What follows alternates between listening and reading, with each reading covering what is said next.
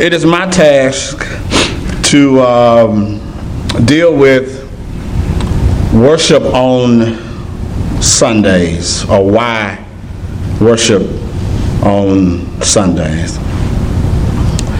I'm going to use some scattered scriptures throughout the Bible to try to drive this point home. All across our land and country, Sunday morning has been for a while the designated time that Christians came together and worshiped God. You can admit with me that there's just something about Sunday morning. I grew up in the country, and um, on Sunday mornings, I would be awakened to the sounds of gospel singing in our home. My mother would wake up early in the morning. And I need to tell you, um, she did not mind playing the radio on 10. Volume went from zero to 10, and she know, knew no, no other way to play it other than turning the dial all the way up until it woke us up early on Sunday morning. I look forward to going to church to, at a young age, I'll admit, I wanted to see my friends.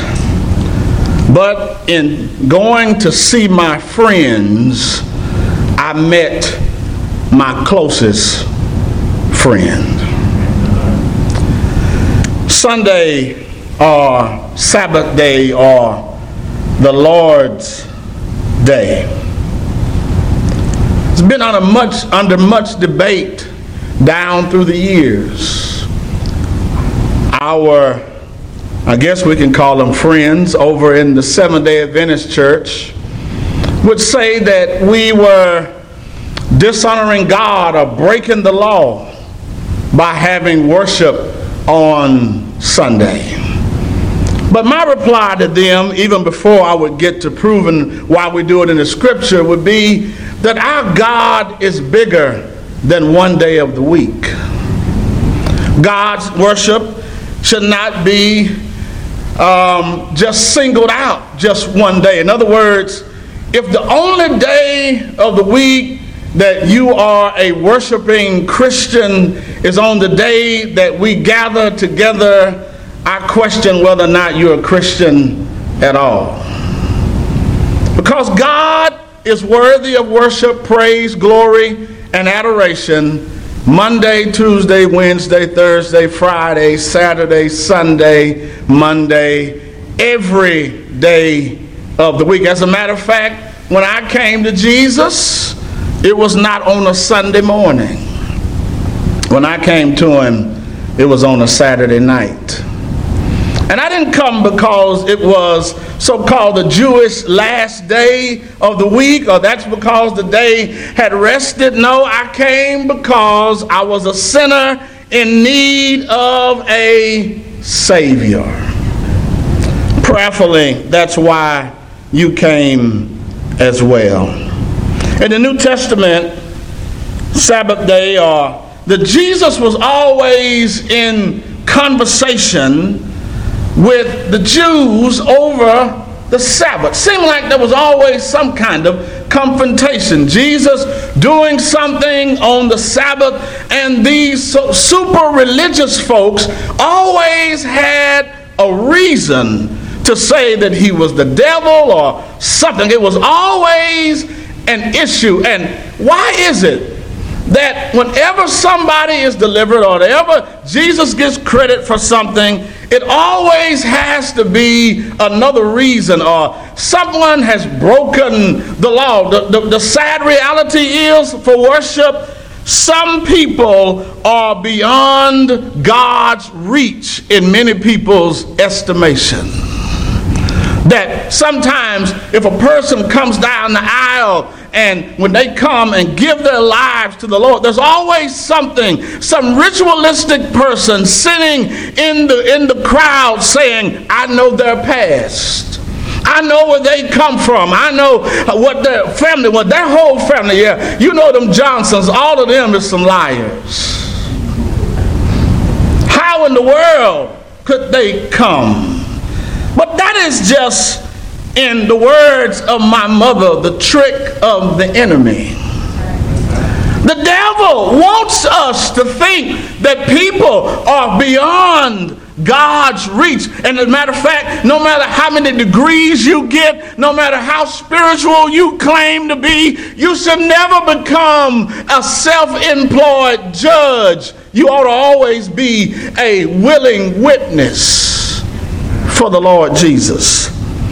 Jesus, in one occasion in Mark chapter 2, he and his disciples are going to a field, through a field, and uh, basically the, the disciples begin to pluck corn to eat. And the Pharisees accuse them of breaking the Sabbath. And according to the Old Testament law, that was even worthy of being put to death. Breaking the Sabbath. How in the world can you do it? Jesus brings up David going in the temple and eating food uh, of the priests and giving it to his men. There's something wrong with a Sabbath that does not take into consideration the needs of the people that God loves. They were hard on Jesus. How in the world do you have the audacity to feed the hungry on the Lord's day? How dare you minister or heal anybody? How dare somebody get delivered on the Lord's day? After all, this is a day of rest and nothing should happen on this day at all. If you do anything, you deserve to be judged and punished.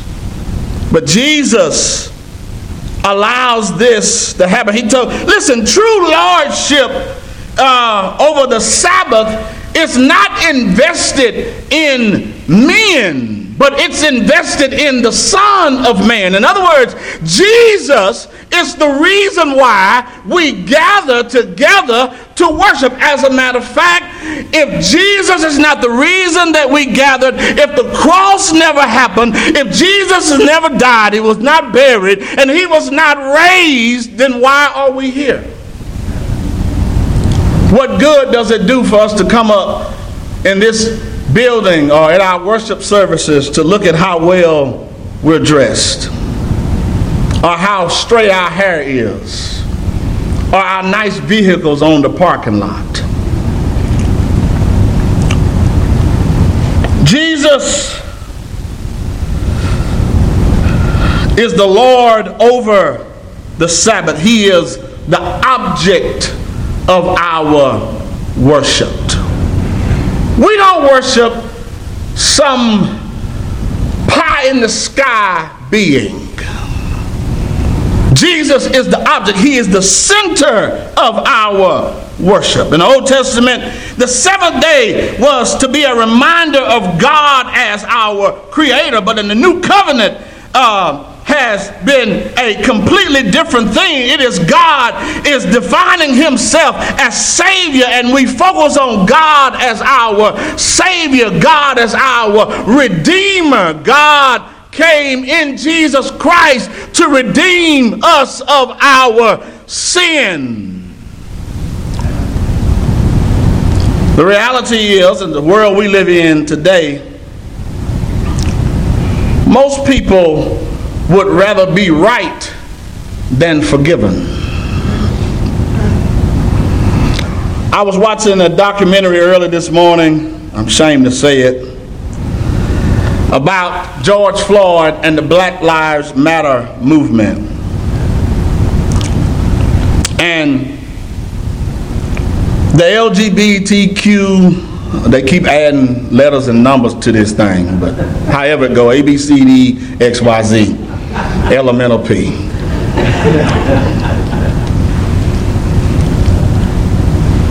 have made it where the lifestyle is acceptable. And if it's acceptable, that means that Christ did not die for it, therefore, it is not sin. And so, if you get saved under a Jesus Christ, so to speak, that says that that lifestyle is okay, you're in fact not saved at all.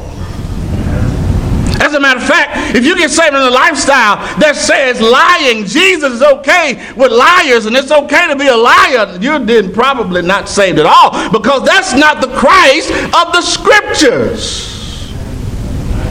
Let me hurry. I said I wouldn't be too long.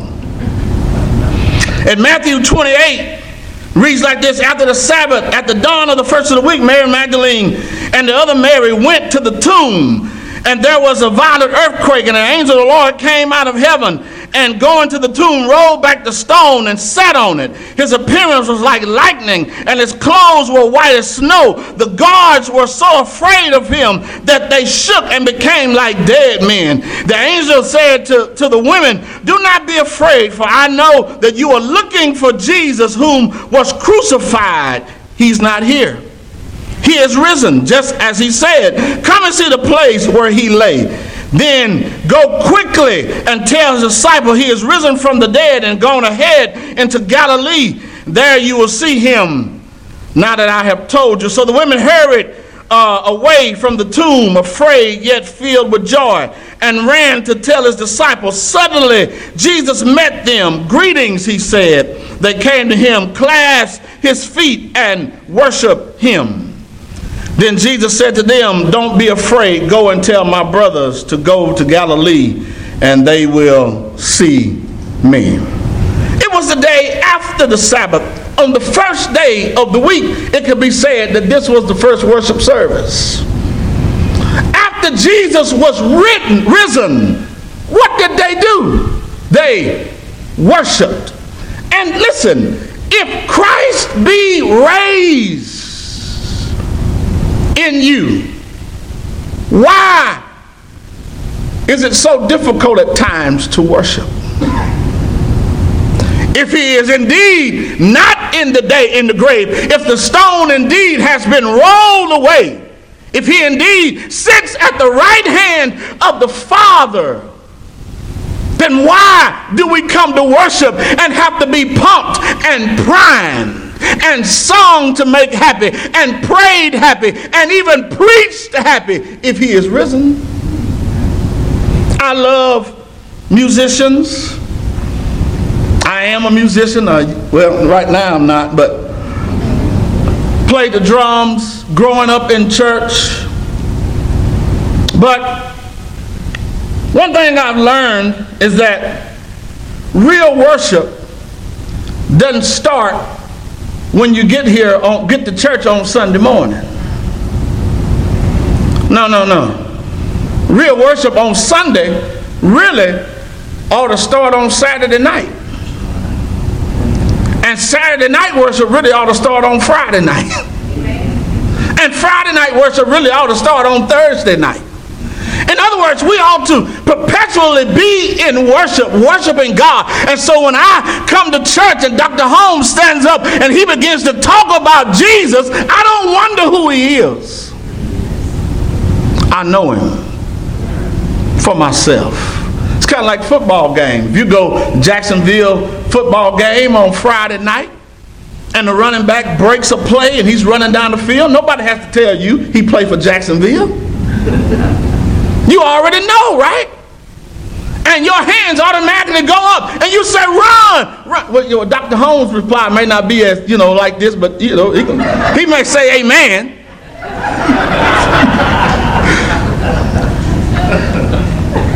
let, let me hurry. so on the first day of the week we ought to worship because of the risen Lord. I just want to give you some, some scattered observations concerning this worship. Nature declares that worship is essential. It is essential. Every man worships something or someone. Everybody does. Matter of fact, on Sunday morning, you can drive to church and you see some people out washing and waxing their cars. They're in worship. Some people worship their homes. Sadly, some of us are guilty of worshiping ourselves. Romans 125, they changed the truth about God for a lie. And they worship and serve created things rather than the Creator who is forever praised. Amen.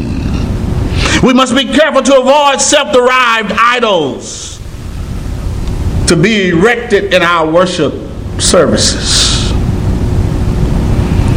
Number two, God condones the worship of Himself. God is okay. He wants us, He invites us to worship Him. Psalm 95, verse 6 Oh, come, let us worship, bow down, let us kneel before the Lord our Maker. I think in the confession it says that all men ought to come together. All men. Worship is sacrificial.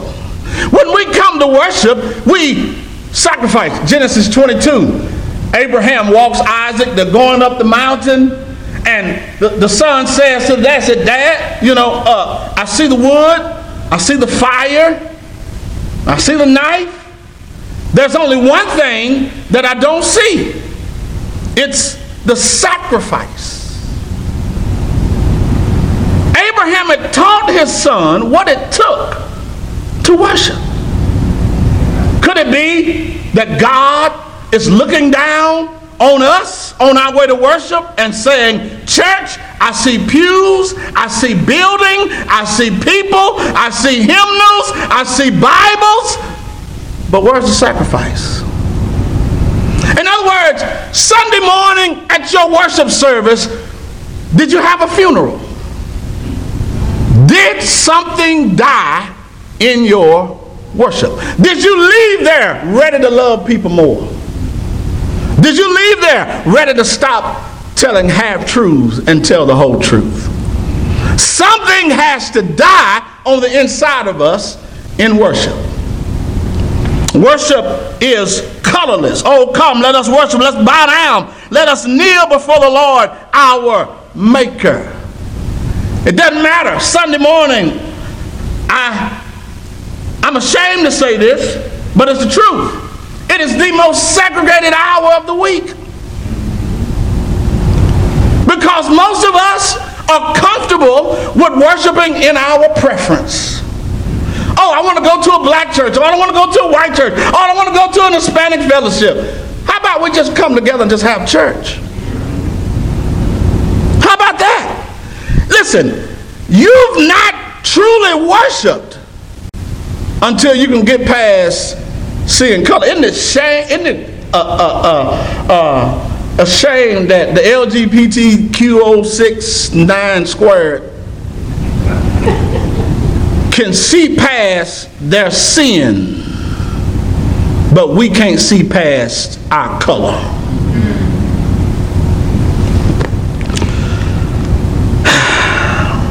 I'm almost done, Dr. Holmes. Jesus must be central in worship. No other can stand in his arena. Nobody else deserves a place of uh, to, a place to be worshipped in our worship services. Nobody but Christ. Sadly, at many churches, Jesus is not the biggest personality in the church. It is a certain family that may have money and the pastor is a sellout because he won't preach truth to keep the offering up.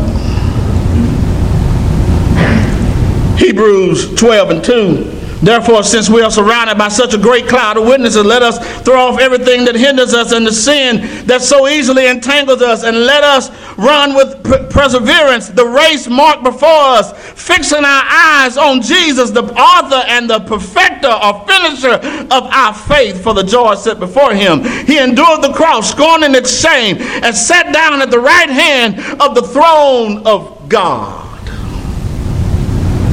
He is the object of our worship. Now, the Sabbath should be kept, but the only way it's kept is through Christ Jesus. You see, the only way to be acceptable to God is if you, let, let me just say it to you like this if you have to show up and stand before God and you bring your father or your mother and say they're the reason why I'm here, both of you are not going to make it. Well, why? The EE question. Why should I let you into my heaven? Oh, I was a good man. Oh, I was raised in a Christian home. I went to Awana. I went to Sunday school. Oh, I went to seminary. I'm a preacher. It's bad to preach about a Christ that you don't know. The Sabbath is not something that God placed on that day, but it's the day itself. It was God's institution. The Sabbath didn't even know it was a Sabbath until God rested on it. God did that. He did that. And it's fulfilled in the Lord Jesus. The only way we receive rest is to be in Christ. The truth of it is that as long as we keep trying to live our lives on our own and do our own thing, we'll forever be weary. But I was listening to a story the other day. Uh, I, I become a fan of, of 90.3. Uh, y'all know, I'm sure, sure y'all know about 90.3 KVJS and a guy was talking about how he was born with some deformities and that he didn't walk well. And when he walked people made fun of him. And when he talked people made fun of him. Y'all may have heard it. And uh, his sister, his parents had died, and his sister kept inviting him to church. And he was saying, Why would I go to church? They're just going to laugh at me. And when I talk, they're just going to laugh at me. And when I walk, they're just going to laugh at me. I'm just a nobody. And he begged his sister, he said, Give up on me. Why do you keep inviting me to church? Give up on me. I'll never be anything. I'm a nothing. I'm a nobody give up on me. I can relate to him. I was lost in sin, far from the peaceful shore, unfit to live, and wasn't ready to die. But the master of the sea, he heard me, lifted me from the water, and I saved, safe am I. What was it? It was love that lifted me. It was love that lifted me. When nothing else could help, it was love that lifted me. The Son gave his life. The man said, I went to church a nobody. He said, but this nobody met somebody. He said, and when the nobody met somebody, the nobody became somebody. Why do we worship on Sunday? Because Jesus is raised and the nobody becomes somebody.